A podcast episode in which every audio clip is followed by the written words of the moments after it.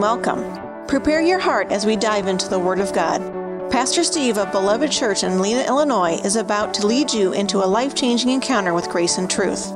Jesus Christ has a divine destiny perfectly orchestrated for those who are willing to be adventurous enough to receive His favor and blessing into their life. Our prayer is that you will allow the presence of the comforting Holy Spirit of God to radically display the Father's love for you. You are a part of God's beloved family, and that means you are greatly loved. Over to Pastor Steve. So, we are in a series called The Hero Within.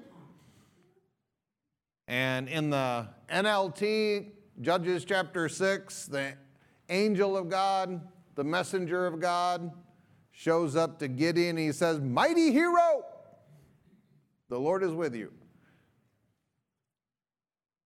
I'm gonna, I promise I'm gonna preach on Judges, on Gideon one day. I keep, I keep tempting you. About six weeks ago, five or six weeks ago, I, we can, I know, after like the fourth phone, we can have church. After, after five or six weeks, I'm actually gonna do part two that I promised six weeks ago to do part two the next Sunday. So, right after I talk about being faithful, I humble myself right in front of you and say, I said next week we're going to do this. And I could make excuses, say, well, the Holy Spirit took over my service. And uh, the, the point is, is that you need to let your yay be yay and your nay be nay. So if you say you're going to do something, you better do it. So I shouldn't have said I was going to do it the next Sunday. I should have said, I'll do part two, but I shouldn't have said next Sunday. This is why when you come up to me like, hey, Pastor, what are you going to preach on Sunday? You ain't getting an answer. I've been really good about doing this for 10 years, and then I got sucked into the temptation and I failed. So I apologize, I repent, but we're getting there. God is graceful, God is merciful, God is forgiving, and so He's going to get us there. Part one was the epic quest one that I was talking about out of Nehemiah. So this is the epic quest part two. We are in the book of Nehemiah. I covered basically the first three chapters. If you don't know where we're at in the book of Nehemiah, then please go back and re listen to that message. It won't it will be easy to find because it's the only message on YouTube that's got like 10 views and the reason it is is because our YouTube channel was on suspension and so we couldn't put it up so people kept asking for it so they probably had to go to Rumble and watch it. So if you go to YouTube and watch it it's got like 10 15 views if you go to Rumble I don't know. But that will catch you up to what's going on. So maybe you can go home and watch them both and learn about the epic quest that God is calling you to go on. The hero within is Jesus Christ. He has desired from the beginning, I'm not going to get into deep theology, but the intentions of God in even making humanity was for us to be something that did not exist. There were already angels, there were already the divine council, little g gods that existed on this planet, but God wanted a family which is very unique. This is what compels folks when they get married, when they get married in a covenant as godly people. This is what drives them to want to procreate, to be fruitful, multiply. Because God, amen.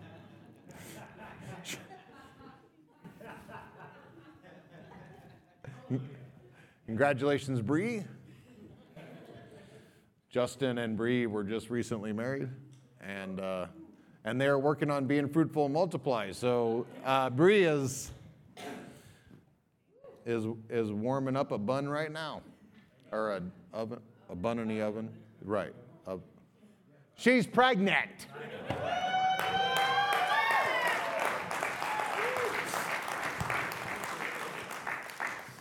This is like the day of Justin. I get to tout on him multiple times. You know, I, I preach all the time, and I want you guys to be doers of the word. Listen to what I say, go out there and do it. Amen.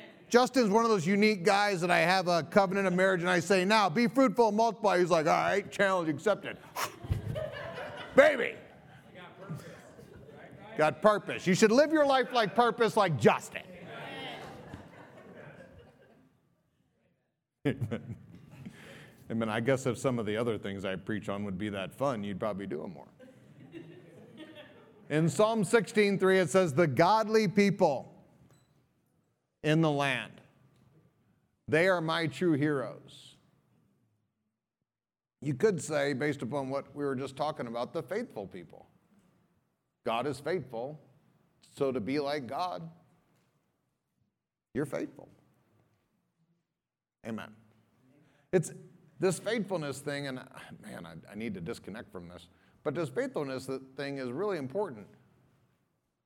Ask your, ask your spouse would they prefer you to be faithful or unfaithful? Amen. Ask your bank if they would prefer for you to be faithful or unfaithful. Ask your employer. Think about any relationship that you have with anything on this planet and can you please tell me which one of those relationships would prefer you to be unfaithful? It's so easy for us to be unfaithful to the things of God because the world comes along and says, hey, isn't this more exciting to do this over here? This is better, all that faithfulness. That's for the birds. You should be this way. Wishy washy. That's way better. The godly, faithful people in the land are my true heroes. God says, I take pleasure in them. God is pleased with heroes that have his character. Of all the things I want to live my life to do, this is number one. I'm not living my life to please Kay. I'm not living my life to please y'all. I want to live my life to please my Father. And I believe that if I please my Father, Kay will be well pleased and y'all will be well pleased. But my goal is one it's simple. I, I pray that you live your life that way. Don't live to please me, please. Please the Father. I'll be happy. I don't need your, your pastor appreciation gifts. I don't need your thank you cards. I don't need your, your loving text messages. And I'm not saying none of those things don't bless me. Thank you very much. I appreciate it. But if you if I had a choice between your thank you card and you just living your life faithful unto God, being everything that you were called to be and pleasing him with every breath and fiber of your muscle tissue, man, I'll take B all day every day. Colossians 1:27 this is kind of our core text says God did this because he wanted you, beloved, to understand his wonderful and glorious mystery. The reason this is mysterious is because nobody in the Old Testament figured out that God actually wanted to live on the inside of us. Thought he wanted to live with us, not in us. And then God came along and turned us into a temple and moved on the inside. And that mystery is that Christ lives in you.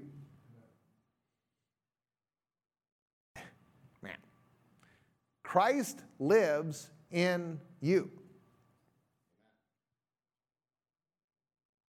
Two of you.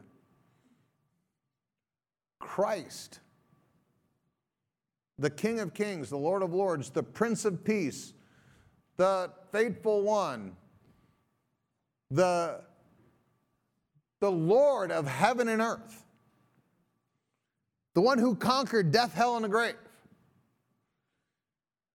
the purity of God's love, the epitome of God's glory, the person of the grace of all of heaven lives on the inside of you.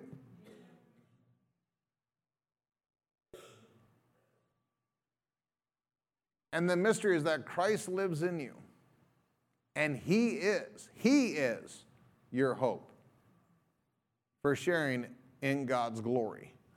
The word glory is the Greek word doxa, and it means of high value, and high opinion, when you glorify God, God, we glorify you. I glorify thy name. When you're saying that, you mean that you are bringing honor to God. Now, I say honor in 2022, and it means nothing compared to what the Bible recognizes as honor. We don't even have a grid for honor. Even people that are required to be honored in our society today, it is the cool thing to not honor them. That's the cool thing now, right? We hate the cops. We want to we want to kill them or at least defund them. We we don't we don't want to go to church. Only about six percent of of America today embraces authentic Christianity. Less than three percent of Christians, self professed Christians, less than 3% read their Bible every day. Less than 3%. Christians, not the world, Christians. Honoring God is something that doesn't even it doesn't even hit our adjective spectrum in today. Just the word honor. Honor your spouse. Well, yeah, in their face, I'll be fake about it. The scriptures say, Those that serve well among you, who labor in the word and in doctrine, are worthy of double honor. We don't even understand honor. And here the Bible comes along and says, Hey, those among you that are doing the right thing in ministry, they're worthy of double honor. What's honor?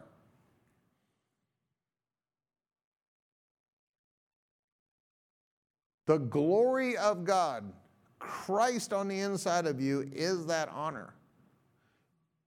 Think about how the Father feels about Jesus. Think about the honor that God the Father has for Jesus. That's honor.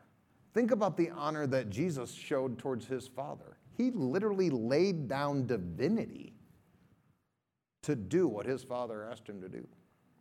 We can't even lay down our our addictions, our our sports, our animal. Oh, I need to stay away from that. yeah, we had a dicey conversation on Friday night. My my daughter, which by the way, it, she's one week past her birthday today. Her birthday's on the 23rd, and Kay's birthday is today. So.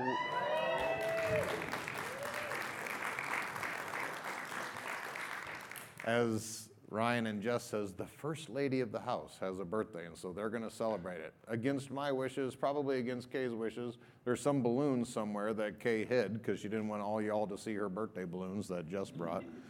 So I, I would appreciate it if you would at least tell her that you love her. If you do, if you don't, then don't. Because she's she's like me. She likes she greatly values authenticity. So don't say it if you don't mean it. But if you really mean it, then tell my wife you love her. But we were having a conversation because the, the kids were over and, and we, were, we had a, every, every year for Hannah and Kay's birthday, since they're so close, we take them both out and wherever they want to go and have a thing and come back to the house and eat banana poke cake and hang out. And, and Hannah works for Carlson's, Carlson's Day canine daycare, whatever it is, the dog place. And so she tells me lots of stories about people and their pets. And she does it, I think, literally to, to, to, just to tempt me. She's going to tell me the story about the people who. Uh, there's one person I'm thinking, and this isn't from Hannah, but there's one person I'm thinking because I just seen this on Facebook who they they are literally in poverty. And when I mean in poverty, like the inside of their house is, is almost unlivable. And they just got a brand new $4,000 dog, puppy. And posted and bragged about it on Facebook. That's how I know about it. And quit our church because they uh, didn't have enough gas money to come to the church and they were only coming once a month. So they didn't have enough gas money to come once a month to the church and just bought a brand new four five thousand dollar puppy and live in a house that's nearly unlivable. That's demonic, y'all. It's demonic. God is asking us to disconnect, and I'm using that as an extravagant example, but what's going on in your life? What things can you not disconnect from? Uh, here's, I'll do this one. How about glowing screens? Because this has happened a couple times today already. we can't even walk into church and shut off the phones. And I'm not picking, if your phone went off, I'm not picking. I'm just saying that we're so attached to these things that we can't I have been in I have been in meetings with people talking about deep, deep, deep things in their life, and their phone will go off, and they'll be like, "Oh, hold on," and they'll spend 10 minutes on something. And we were right in the middle of deep areas of their heart and their lives. And I get it. That's, this is the world that we live in. This is how society works right now. But it doesn't have to work that way with us. I'm, I'm not perfect at this. I, I look at my phone too, probably more than I should. And probably it's at stuff that, well, I shouldn't say that. I don't, I don't look at, at ungodly things. But I do like the stupid videos, like the fail videos or whatever. And so sometimes I'll watch them for an extra five minutes and I should be doing something else. See, I caught you. caught me. I just confessed it to you. Um, but my phone has never been off silent since I bought it. And it's two years old or whatever. It's never been off silent because I value you. If I'm with you, I'm with you.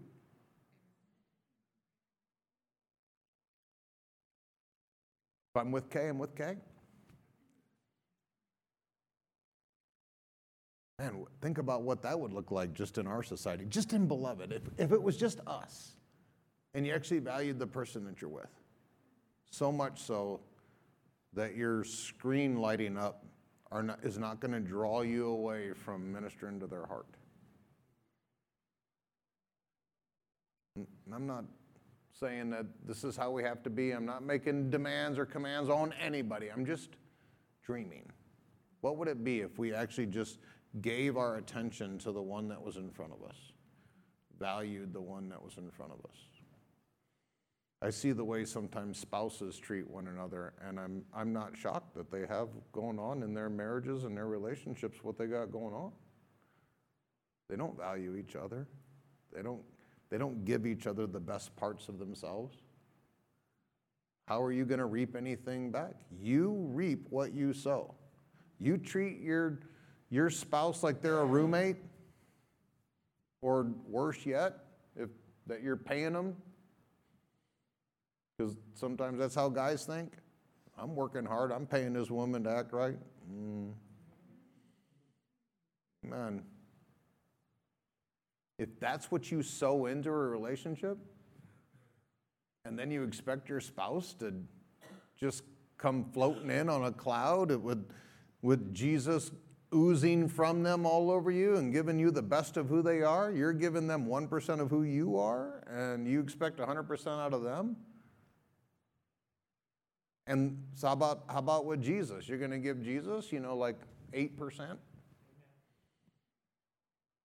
But thank God he went to the cross and gave you everything. I don't think that you're getting everything out of that relationship that you can.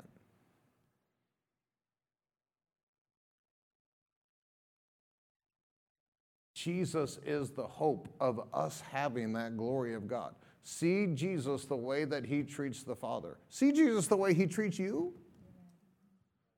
You know how unfaithful I've been to God in my life? I've violated my covenant of marriage. I violated being a good father. Thank God for my kids and their mercy, because they could have totally been one of those regular kids in today's society that went away and said, Yeah, my dad, this and that. And then they need, you know, just like a lot of society now, they have to have a therapist and but they didn't. They had mercy on me and they love me. Praise God. God bless them.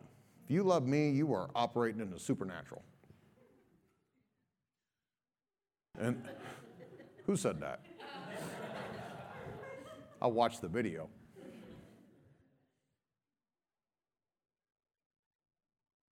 Jesus is faithful to you. Jesus loves you. Jesus gave you everything. Just look at the way Jesus treats you. Jesus is the hope of the glory of God.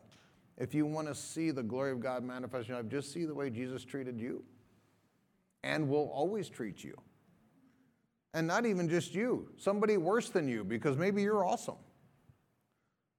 How does Jesus treat the people worse than you?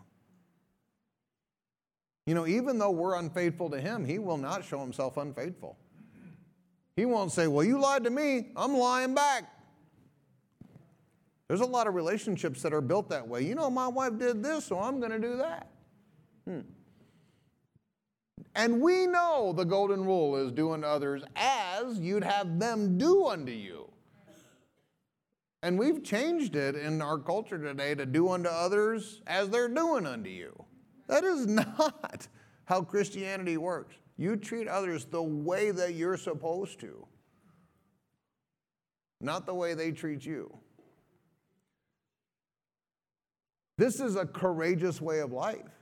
You start living that way, and people are going to stand up and take notice. And they'll probably call you stupid and foolish. You know what you need to do? I would walk up on these con- conversations in my restaurants. In my restaurants, I'd hear the one girl, the, the third time divorced girl, talking to the other girl who was married in my restaurant. You know what you need to do? You need to leave that boy. You need to get to stepping. And the, the third time divorce gal counseling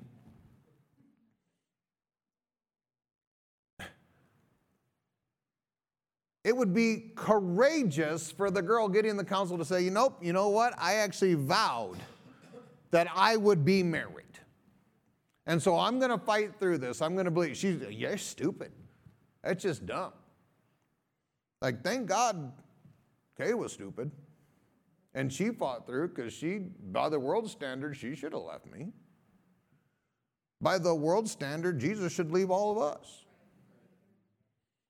Jesus does the courageous thing. He stands for you, He believes in you, He fights for you, even when you're not worth it, in your opinion.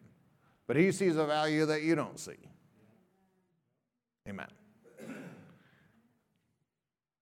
Actually sees more value than you may ever see because Jesus is courageous. Courage is contagious, Billy Graham said.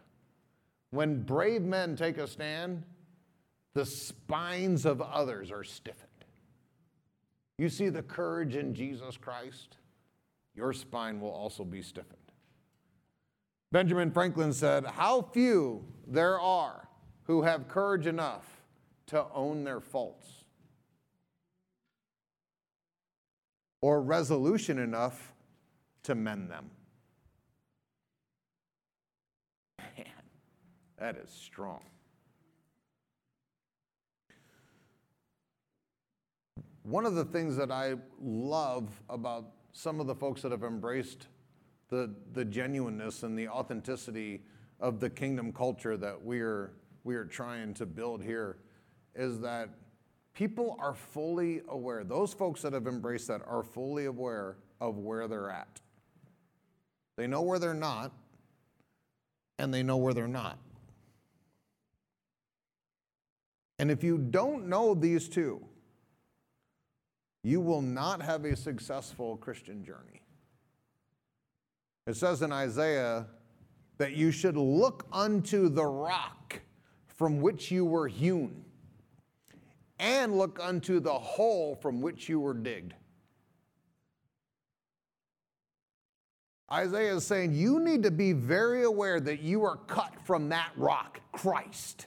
I, that's right, Christ in me, the hope of glory. God loves me. God believes in me. I can do all things through him that strengthens me. Yes. But you also need to know you came out of a hole, that you were the worst of the worst. You were chiefest of sinners. Amen. It says in James that if we confess our faults one to another, now James is writing to Christians, y'all. So if you're one of those people that think, well, we're sinless now and we don't have any faults and we're perfect and we float from crowd to crowd, then I'm not talking to you. James and I both are not talking to you. We're talking to the authentic people. James wrote and said, confess your faults one to another. One to another, not God. You, you know, one of the reasons, you know why? God already knows, y'all. He's living right here. He knows about your faults.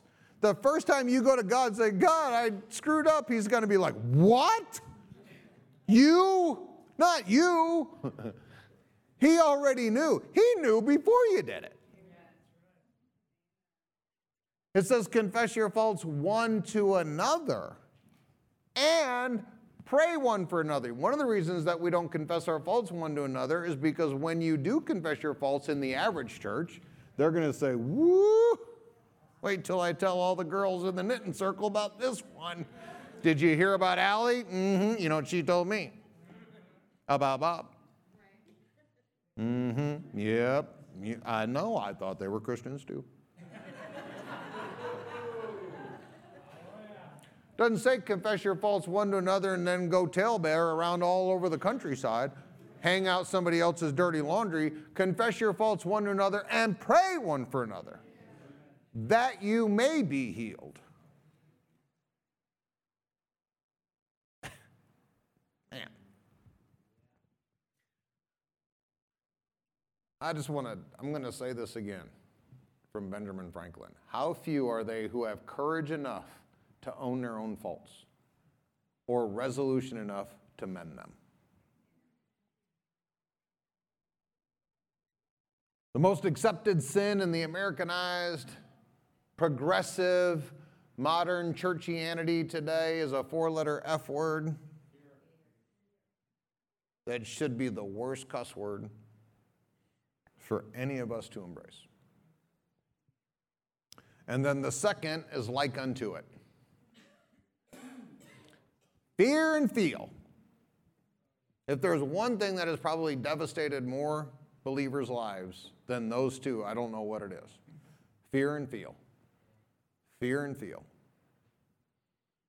If you can just get those two out of the driver's seat of your car, uh, I'll bet you 50 bucks you're going to be tracking way truer than you were. You get fear and feel out of the decision making process, out of how you assess the world, out of your out of your discernment. Most people discern by fear and feel. You are not, as a believer, you're not called to discern by fear and feel. You are called to discern by the Spirit. This is something that we were just talking about in our grace group on Wednesday night. One of the, one of the greatest benefits that I will tell you of embracing a spirit filled life. I mean, tongues, I mean, gifts of the Spirit, healings, miracles. I have seen things that, that few of you may ever see supernaturally. And I would trade all of the miraculous things that I've experienced for the one benefit of the Spirit of God, the indwelling, powerful presence of the Spirit of God, which is discernment. I lean on the discernment of the Spirit of God every 10 minutes, every single day, for the ever since I've embraced the baptism of the Holy Spirit. And just so you know, it didn't really happen until I embraced the baptism of the Holy Spirit. Because I know a bunch of people just want to limp on, I don't want that baptism of the Holy Spirit. That stuff's kind of kooky and weird. Okay, that's fine. Live without the discernment. Because most of those people, I don't know any non spirit filled person that doesn't discern through fear and feel. Being filled with the Spirit of God is the only way you're going to get out of discernment of fear and feel. One of the greatest benefits that I, that I have seen in my own life, and I can, I can show you scriptures on this and I can show you people in the Bible, one of the greatest benefits of having the indwelling Christ through the Spirit of God living in you and embracing it fully is what I call spiritual acuity spiritual acuity. It's seeing things the way God sees things, understanding the way God understands, having God's wisdom for situations, having um, a confidence and a peace. And I ain't got it all figured out, so don't, don't think I'm saying like I've ascended. But spiritual acuity, having discernment and clarity through the Spirit of God. And in the prayer circle this morning, when we were talking about some of these things, I had a little mini vision. And what I seen was if you're in a crowd and you're dealing with a situation, you're going to see the situation face to face. And you're going to have whatever perspective you have. And what I seen from the Lord was this is how most of the body of Christ is operating. They're operating face to face in the crowd from that level. And then I seen the Holy Spirit like a drone fly up at about 100 feet, 200 feet, and show what was really going on. And then I seen everything that was go- happening in that crowd way different. That's what the Holy Spirit wants to do. The Holy Spirit wants to lift you out of these circumstances, these situations, these problems, these issues, and He wants to give you a perspective and look at it the way He sees it. And you're going to have a bunch more clarity or acuity about that situation. Courageous people face and defeat personal fear. Heroes face and defeat the fears that are affecting other people. Be courageous and develop yourself into a hero. Because you are here, you're already being more courageous than the masses. Amen. They're watching football games and buying Halloween costumes for their kiddos. You're doing the unique thing. All heroes go on an epic quest where they engage in a fierce struggle against seemingly stronger opponents, only to become transformed as a result of their conflict and victory. When I say the word hero, there are people that probably immediately pop into your head, and hopefully it's not cartoons. But the reason David pops into your head is because he killed a giant. The reason J- Jesus pops into your head is because he killed the Krulls. Moses parting the Red Sea. The, the reason that some of these people pop in your head is because they, they went on these huge epic quests, these, these massive battles, and they fought odds that were against them, and they did things that nobody else does and obtained victories that few other people have. And Jesus wants every one of us to be a hero like that. Our world is desperate for people that live their lives that way. You want to be normal in today's world? Be as self centered as you know how to be. You just think about little old you, fake it with your spouse, concentrate on you and what you need and what you like, and everybody living for you, and you are going to be a Joe average, regular, run of the mill person in today's world. Think about others especially think about getting others out of fear, out of terrible circumstances, you will immediately be a hero.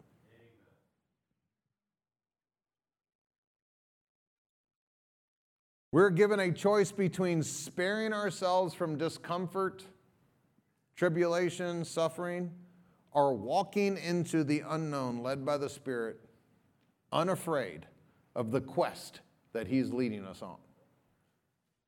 We can sing about, Spirit, lead me into the waters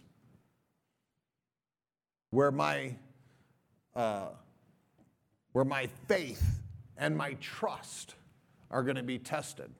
We can sing these songs. Take me out on the ocean. But can God really? Is it a song that we sing that makes us cry?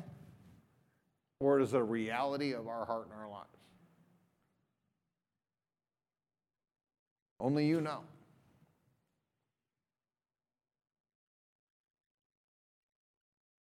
Walking into the unknown, led by the Spirit, unafraid of the quest. Which would a hero choose and which would an average person choose? Self comfort or the scariness of the surface of the water? Would the average person choose at home in their La-Z-Boy with their bonbons? Or facing Goliath with five rocks? You have to choose. You can be bonbon gal, or you can be a giant slayer. Nehemiah is, the, is a story of such a man. Nehemiah was a cupbearer in the palace of the most successful, most powerful, most wealthy person that lived on the planet. In a way, he was like the right hand to the king, living in probably the lap of luxury. Everything was taken care of him for him. And he was a Jew living in Babylon, which is where they should have been slaves. So here he was, even unique among his kin, where the rest of his kin were slaves, and he's a cupbearer to the king. And then some folks show up from Jerusalem and say, and he asked them, How are things going in Jerusalem? And basically, they say it's terrible. The walls are torn down. Anytime somebody wants to come in and loot the city, they can. The people live in constant fear. And Nehemiah does this incredible, unique thing it impacts him. And, and I say that because we live in a society that just embraced, you know, aborting babies that just embrace uh, crazy wheels off things that we're doing to children, where we're cutting off their body parts and calling it good. Where people, uh, where sexual purity is, it's, people don't even, I, if you could ask the average Christian what it is, and I don't even know if they could define it. We're, we're so far out of the grid, of the scope of what God calls right,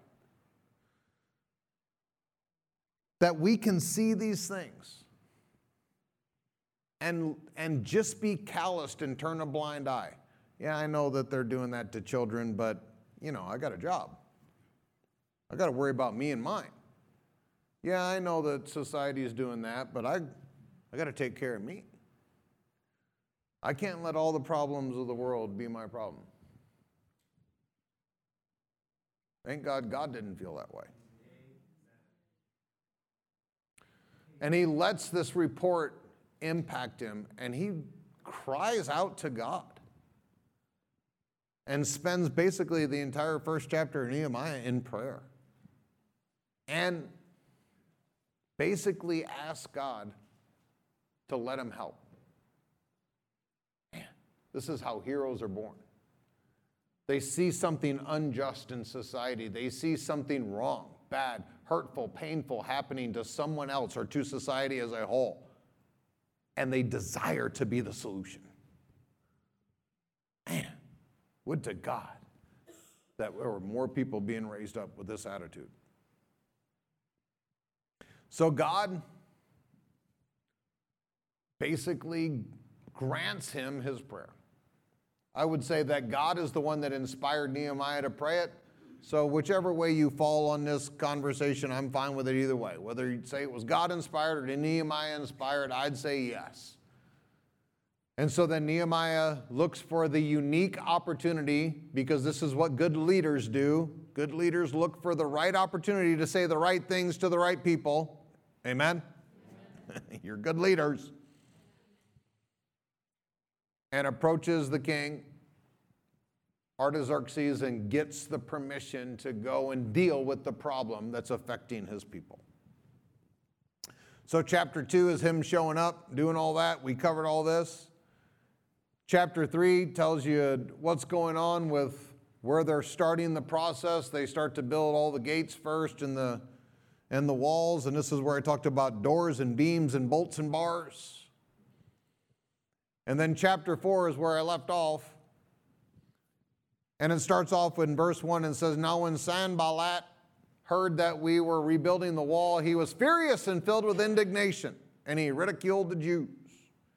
When you start to embrace being a hero and trying to affect the things that are wrong in society, the things that are wrong in your own family, don't think everybody is going to throw a party for you. The world wants to be dark. The world wants to be lost. They want to embrace their sin. They want to live broken. There are people that I've literally helped be unbroken that spent months and months and months trying to get back to broken. And I just have to leave them. You can't, if you get in front of a dog trying to get back to its vomit, he'll bite you. Amen. There are people that are not going to be rooting for you to win. I know this is shocking in our society today where everybody gets a trophy for participation, but there's a bunch of people that don't want you to succeed. They don't want you to be successful at the things that God's called you to do. Now, be successful by the world standard, we are way up thumb on that. You can go to Hollywood, take your clothes off, and make a million dollars, and people will name their town after you. Go start a ministry. Amen.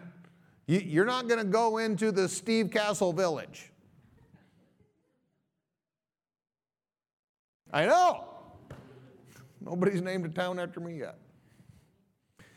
Verse 2 Before his associates and the army of Samaria. Notice that he was furious, filled with indignation, and he was ridiculing the Jews in front of his friends, associates, and the army.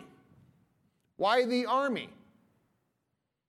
Because he wanted to create fear in Nehemiah and the people that were doing the right thing.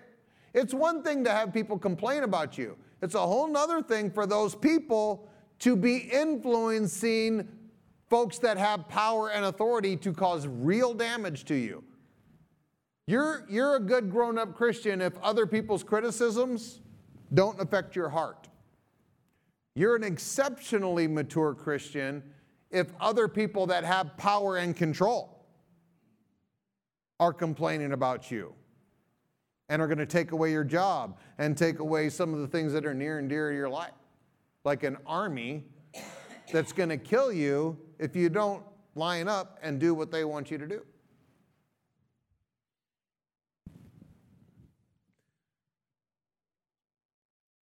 What are these feeble Jews doing? Can they restore the wall by themselves?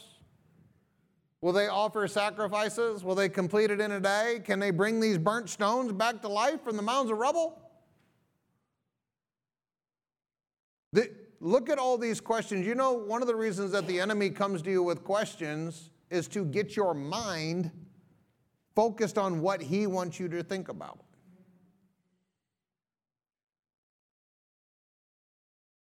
None of these things are true with God.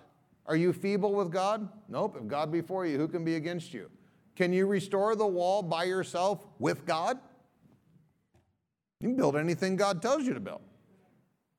Every one of these questions only work to cause stress, to cause confusion, to distract people who don't know who's on the inside of them. But the enemy will ask. He'll send people to ask. Are you sure you shouldn't get that vaccine? People are dying that aren't getting it. Are you, should, are you sure you shouldn't play along with what the government wants you to do right now? Are you really sure that you want to fight this battle, Pastor? It's not just the enemy speaking to your heart, it's him sending people that look like they have a lot of power to cause you problems if you don't go with their opinion. Then Tobiah the Ammonite, who was beside him, said, If even a fox were to climb up on the wall, it would break down the walls. Even a fox. There, there's always got to be someone that comes along that adds that extra, like, dig. And you got to make a choice. Who are you going to go with? Notice what Nehemiah did in verse 4. He said, Hear us, O God, for we are despised. Turn their scorn back upon their own head, and let them be taken as plunder to a land of captivity. I do want to recognize the way Nehemiah prayed. Lord, bless them, give them everything they want, the desires of their heart. Lord, give them money, free time. he said, Lord, turn their scorn back on their own heads. Let them be taken as plunder in a land of captivity. Now, I'm not encouraging anybody to pray this way. but I do want you to note Nehemiah prayed this way, and I believe he prayed this way correctly. There's a time to pray Lord, give him mercy. Give him, give him love. Squeeze a Twinkie right on him. And then there's times to say, All right, Lord, this is in your hand. They've been fighting against me long enough. This government has been working against the church long enough. Lord, it's time for justice. Now, I'm not telling you that this is that time or whatever your situation in your life. Don't you dare go out here and say, you know what, Pastor Steve told me to pray. Don't you dare. It better be the Holy Spirit. But I'm saying there is a time to pray. Ecclesiastes makes it really clear. There's a time for peace and there's a time for war. And you better know discernment. This goes back to a previous conversation. You better have discernment in the spirit to know when it's time for war and when it's time for peace. Because if you're peacing when it's supposed to be war, you're dead. And if you're warned when it's supposed to be peace, you're going to be in prison.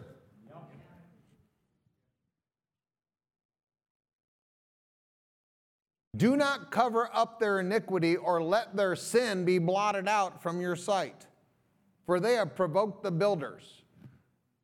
Please understand that when you are doing what God's called you to do, and you know that you know that you're doing what God called you to do, and people fight against you, they do it at their own peril. And I, I could give you personal, I could give you a dozen personal examples of this where I knew that I was doing what God called me to do, and people came and fought against me righteously. Cooler people than me, and it did not turn to their advantage.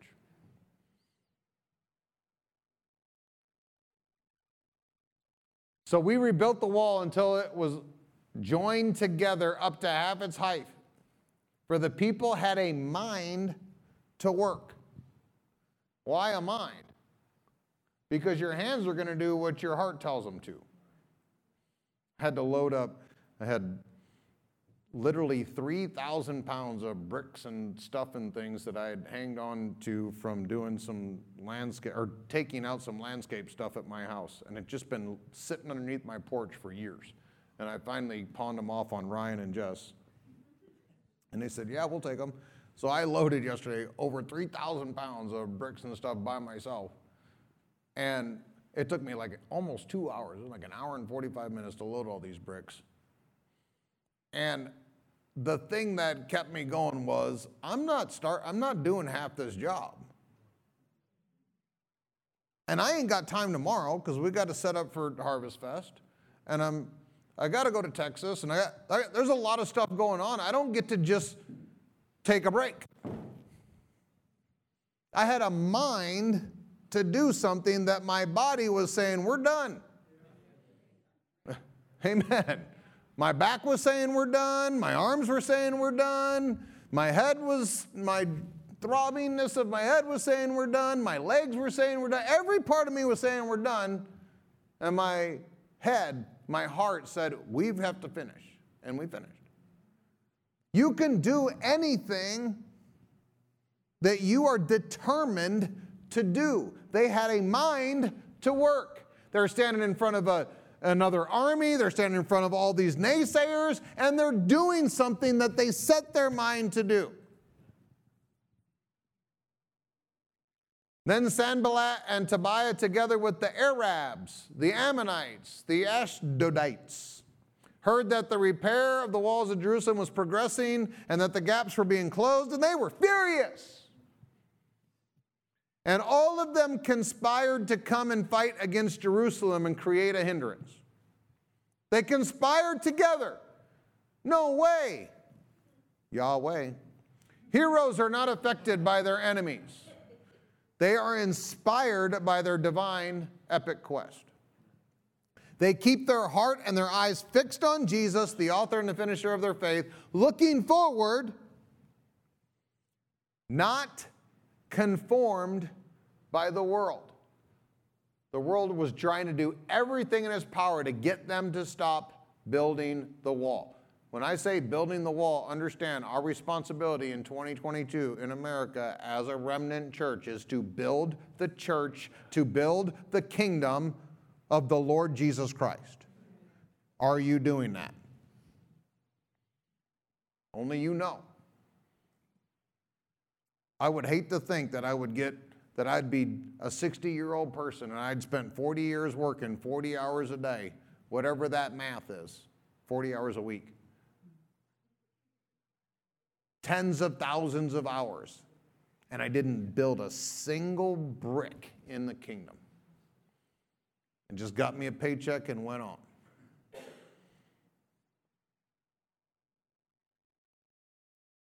They conspired against Nehemiah. He did not fear he did not become intimidated.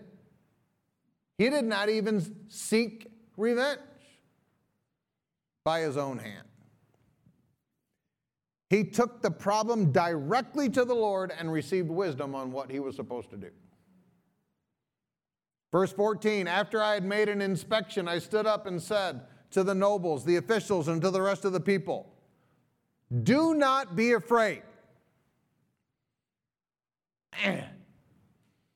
Do not be afraid. Fear not. Remember the Lord. I'd, I'd like for you to notice that these things are conjoined, they're conjuncted.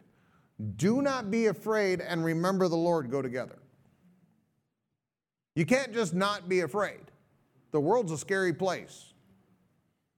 You have to not be afraid by remembering the Lord. And when you remember the Lord, who is great and awesome, notice that you're remembering the Lord that's great. Verse 14. Oh, yep, sorry.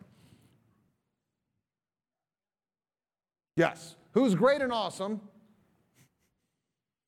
You're, you're not just remembering the Lord. Oh, Lord, be with me. Kumbaya. Don't you see him coming? Kumbaya.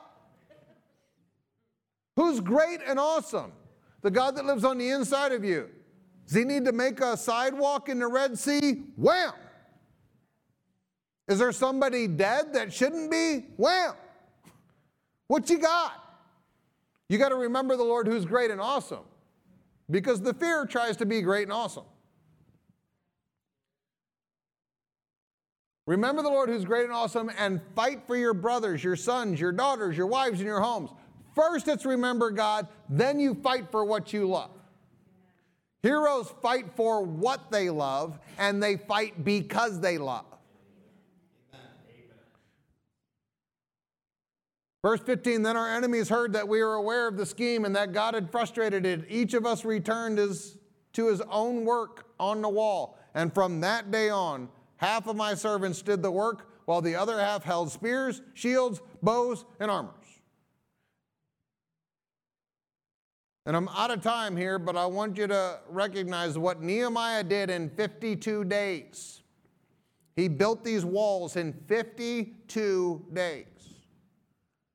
Ezra, who was the priest who built the temple, was there for 50 years. Ezra could not get the walls built in 50 years. Nehemiah got done in 52 days what Ezra couldn't do in 50 years. If God be for you, who can be against you? And one of the reasons they did this is because they worked with one hand and they held their weapon with the other hand. I'd love to take off on a Second Amendment tangent right here and tell you that one of the reasons that we haven't been overwhelmed by communist, socialist, leftist people is because we have the Second Amendment. I don't care if you like guns. I really don't. You don't have to. But you better like the fact that somebody around here likes guns. And they are going to defend their God given rights to protect their families, to protect their nation, to protect their homes. Because if you're going to be waiting on the cops to come and show up and help you, praise God. And I'm, and I'm not turning this into some kind of political thing by talking about the Second Amendment. I'm telling you, the Second Amendment came from this biblical principle that if you don't defend and guard with everything that you got, keep your heart with all diligence, for out of it flow the issues of life. If you don't defend and guard it, you will be overwhelmed by the enemy. You have to build with one hand and defend with the other hand.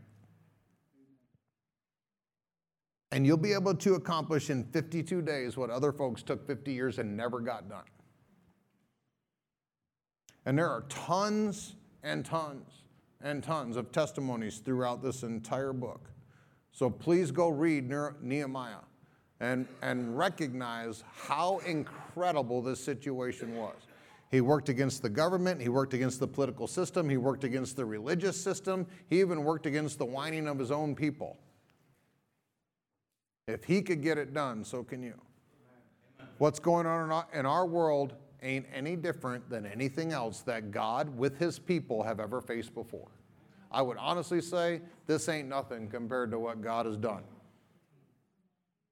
So he's calling you, church, to build his house, to build his kingdom. I'm just going to read these verses real quick. This is out of Haggai. This is at the bottom, sis. I'm just going to read these and then we're going to pray or I'm going to bless you. Haggai chapter 1, verse 2. Just listen to this, please. This is what the Lord of hosts says. These people say, The time has not yet come to rebuild the house of the Lord. Then the word of the Lord came through Haggai the prophet, saying, Is it a time for you yourselves to live in your own paneled houses while this house lies in ruins? Now, this is what the Lord of hosts says Consider carefully your ways. You have planted much, but harvested little. You eat, but never have enough. You drink, but never have your fill. You put on clothes, but never get warm. You earn wages to put them in a bag pierced through. This is what the Lord of hosts says Consider carefully your ways. Go up into the hills Bring down lumber, build the house, so that I may take pleasure in it and be glorified, says the Lord. You expected much, but behold, it amounted to little. And what you brought home, I blew away. Why? declares the Lord of hosts. Because my house still lies in ruins, while each of you is busy with his own house. Would to God those not be the words that God would speak to our generation. The kingdom of God, the church in America today, is on the brink of lying in ruins. And He's calling you and me to be a solution to that problem. You are going to have to be courageous. You're going to have to be a hero. You're going to have to fight against religious opposition, against political opposition, against financial opposition, and against your own personal, intimate opposition. And if you do, you're going to build the house of the Lord. And if you are concentrating on building the house of the Lord, the kingdom of God, what does He get to do for you? Seek first the kingdom of God and His righteousness, then all these things will be added unto you. Please rise. I'd like to bless you. Thank you so much for sharing this time with us as we have encountered Jesus Christ through the ministry of his life changing word. If you would like to learn more about Steve Castle Ministries and Beloved Church, you can go online to stevecastle.com or belovedchurchillinois.com. You can also contact us at 815 990 0367. Always remember that you are a part of the beloved family of God, and Beloved Church is the place where you are greatly loved. Now, please open your heart to receive as Pastor Steve proclaims the blessing of the Father over your life. I pray, I declare that above all things, that you allow the finished work of the cross to bring prosperity into your finances and also divine health, prospering your body. And all of these things are going to affect you in a supernatural way as you allow your soul, your mind, your will, your emotions, and your personality to be perfected in prosperity that the Father desires for you to have. We love you, and we cannot wait to see and be with you again soon. Goodbye, beloved.